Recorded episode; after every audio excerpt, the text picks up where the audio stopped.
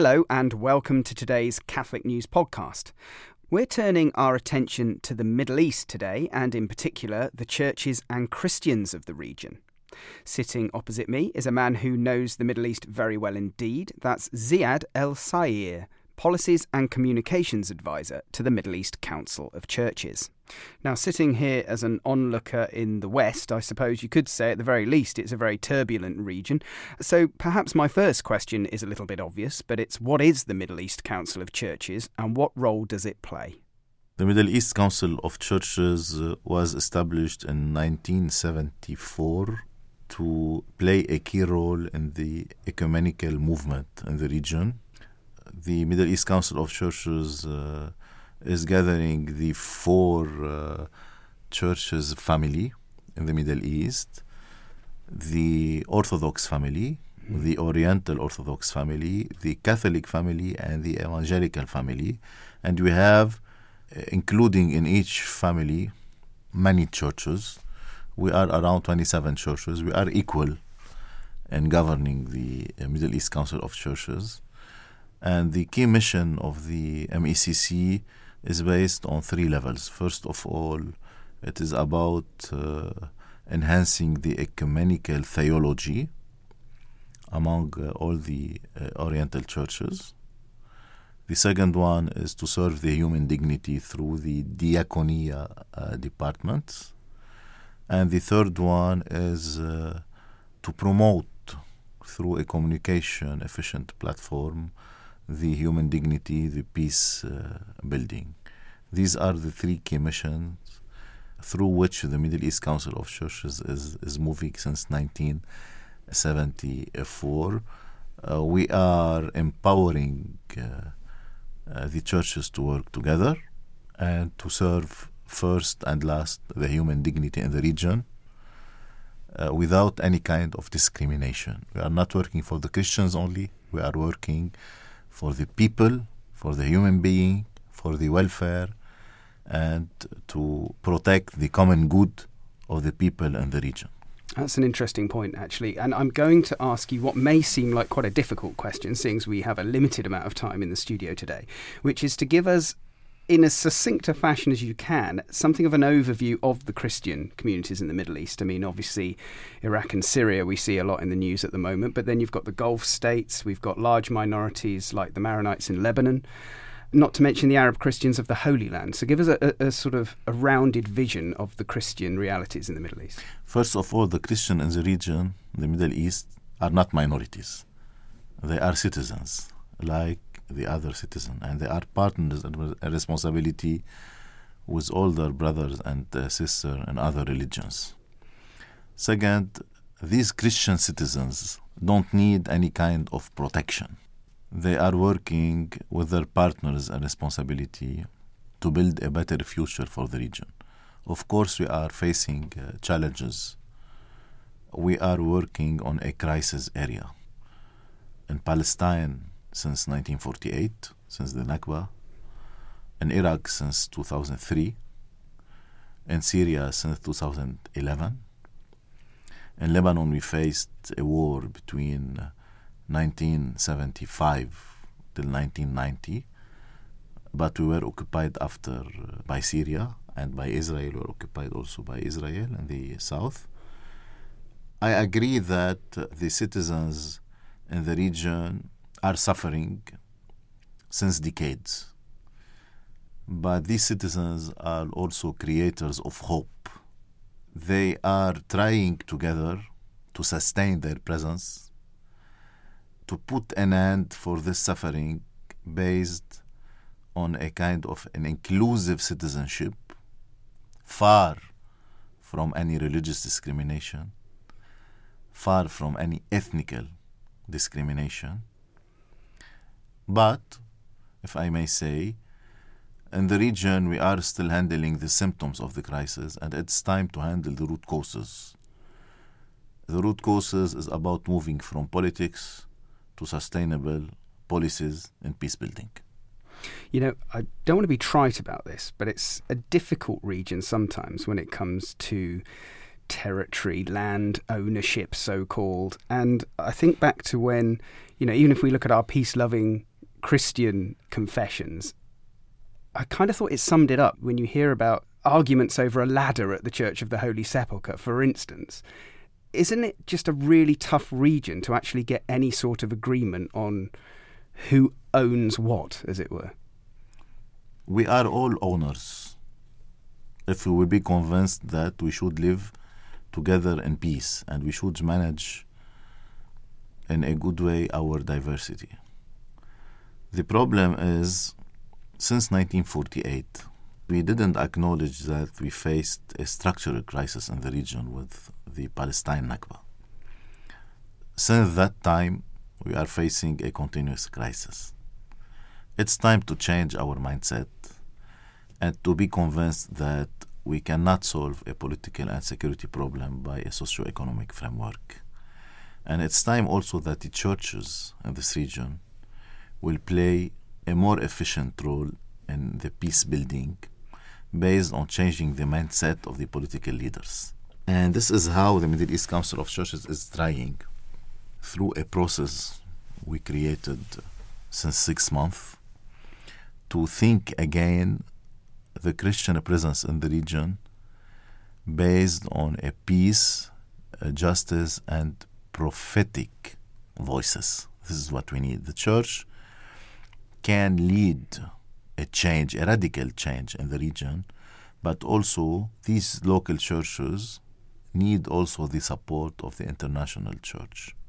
This is how we are trying to change the mindset in the region. I agree with you that it is not easy, but it's time to handle the root causes instead of handling the symptoms. I will give you a simple example. We have uh, since 1948 million of refugees, Palestinian refugees in Lebanon and Jordan and in Syria, and we are trying to integrate them in these communities while we are killing their identities. Our role is also to protect their identities. And we have since 2011 6 million Syrian refugees outside Syria and Jordan, Lebanon, and Turkey, and Iraq it's time that these people uh, will be allowed to go back. This is how we can serve their human dignity. Of course, we should protect them, we should provide them the support until their voluntary, dignified, and safe return. But it's time to handle the root causes instead of the symptom. The humanitarian approach is not enough.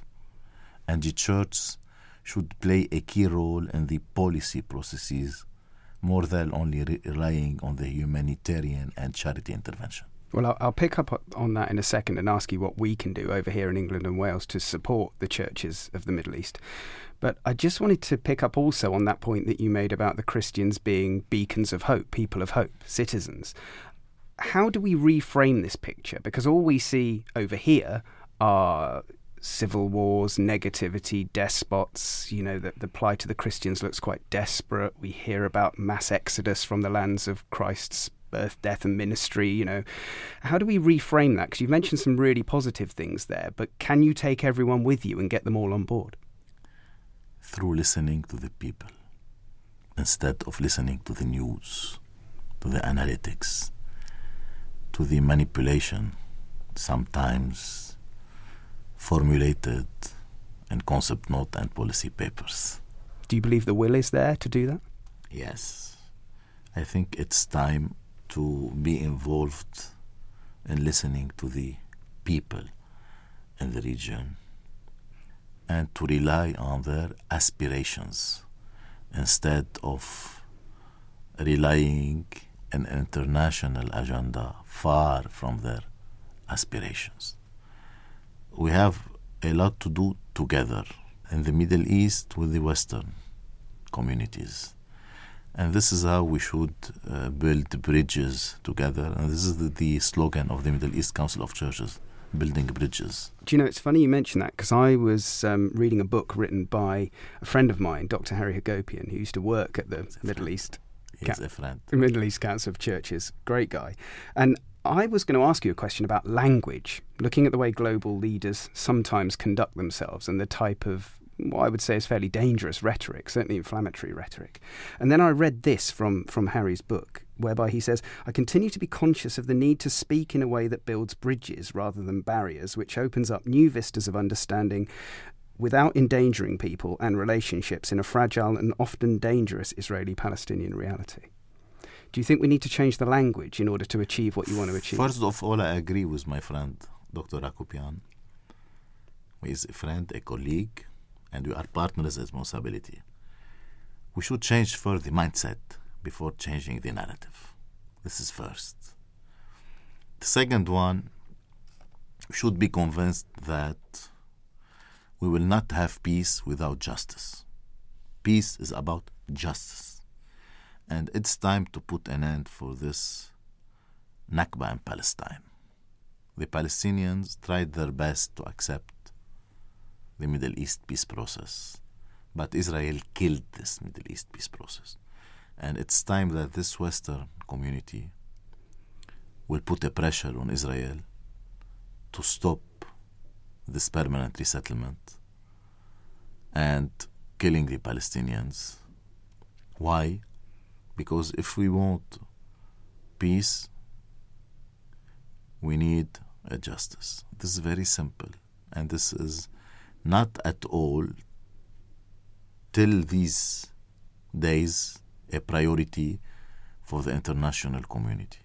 Through the Middle East Council of Churches, and we have a department dedicated in its work to serve the Palestinian refugees, the SPR, Department Services for Palestinian Refugees. We are lobbying for such a peace and justice. And in the process, Kairos Middle East towards a church global compact, we will be elaborating more on what kind of peace should be supported by the church as a prophetic voice all around the world. Now, I know you've met with some of our bishops, of course, in England and Wales, particularly Bishop Declan Lang, who chairs our International Affairs Department, and he will be visiting the Middle East Council of Churches in Lebanon in January, I believe. I'd like to know how important the MECC's relationship is with the church here. This is a very important relation between the Catholic Bishop Conference in England and Wales and the Middle East Council of Churches. And uh, we are convinced that uh, this relation can deploy common efforts in terms of lobbying, creating a policy platform that can influence the paralysis and the peace building in the region. From politics to policies. This is how the Middle East Council of Churches is moving now under the directives of its Secretary General, Dr. Souraya Bechealany. She's a woman. She's the first Secretary General appointed in the Middle East Council of Churches as uh, Secretary General. We are convinced that this relation is uh, crucial, is constructive, is strategic in terms of collaborating to put an end to the crisis in the region and to give people hope. And speaking directly to the Catholics of England and Wales, what would you say to them, potentially about hope, but about how they can support not just Christians, but the people of the Middle East? It is about orienting their lobbying toward the UK government to be more efficient in supporting the people aspirations in the region and to stop the injustice to move forward to a more peaceful and justice context in the region. It's time that the UK government and here we rely on the Catholic Church in England, but on all the churches in England also, to put a pressure on the government to intervene with all the international community through the United Nations to put an end for the war in Syria, to put an end for the Nakba in Palestine, to put an end for attacking the protesters and the revolts in Iraq, and also to support the Lebanese people aspirations toward a more freedom and a more social justice. This is the role of the churches. And let's go back to Jesus Christ's mission.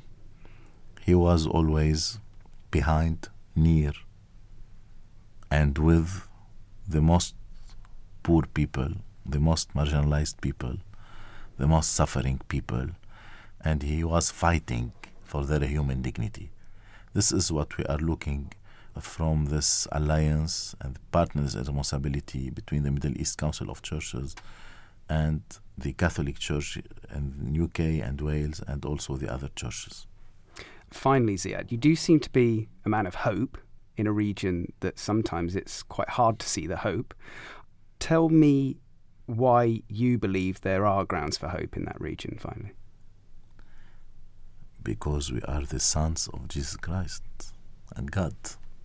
We don't have any solution than creating hope. And I'm coming here from a Lebanese revolution, which is trying to create hope. And after 13 days, we are convinced that we cannot do anything more than creating more hope. This is our mission, this is our vision, and this is how the Middle East Council of Churches is working.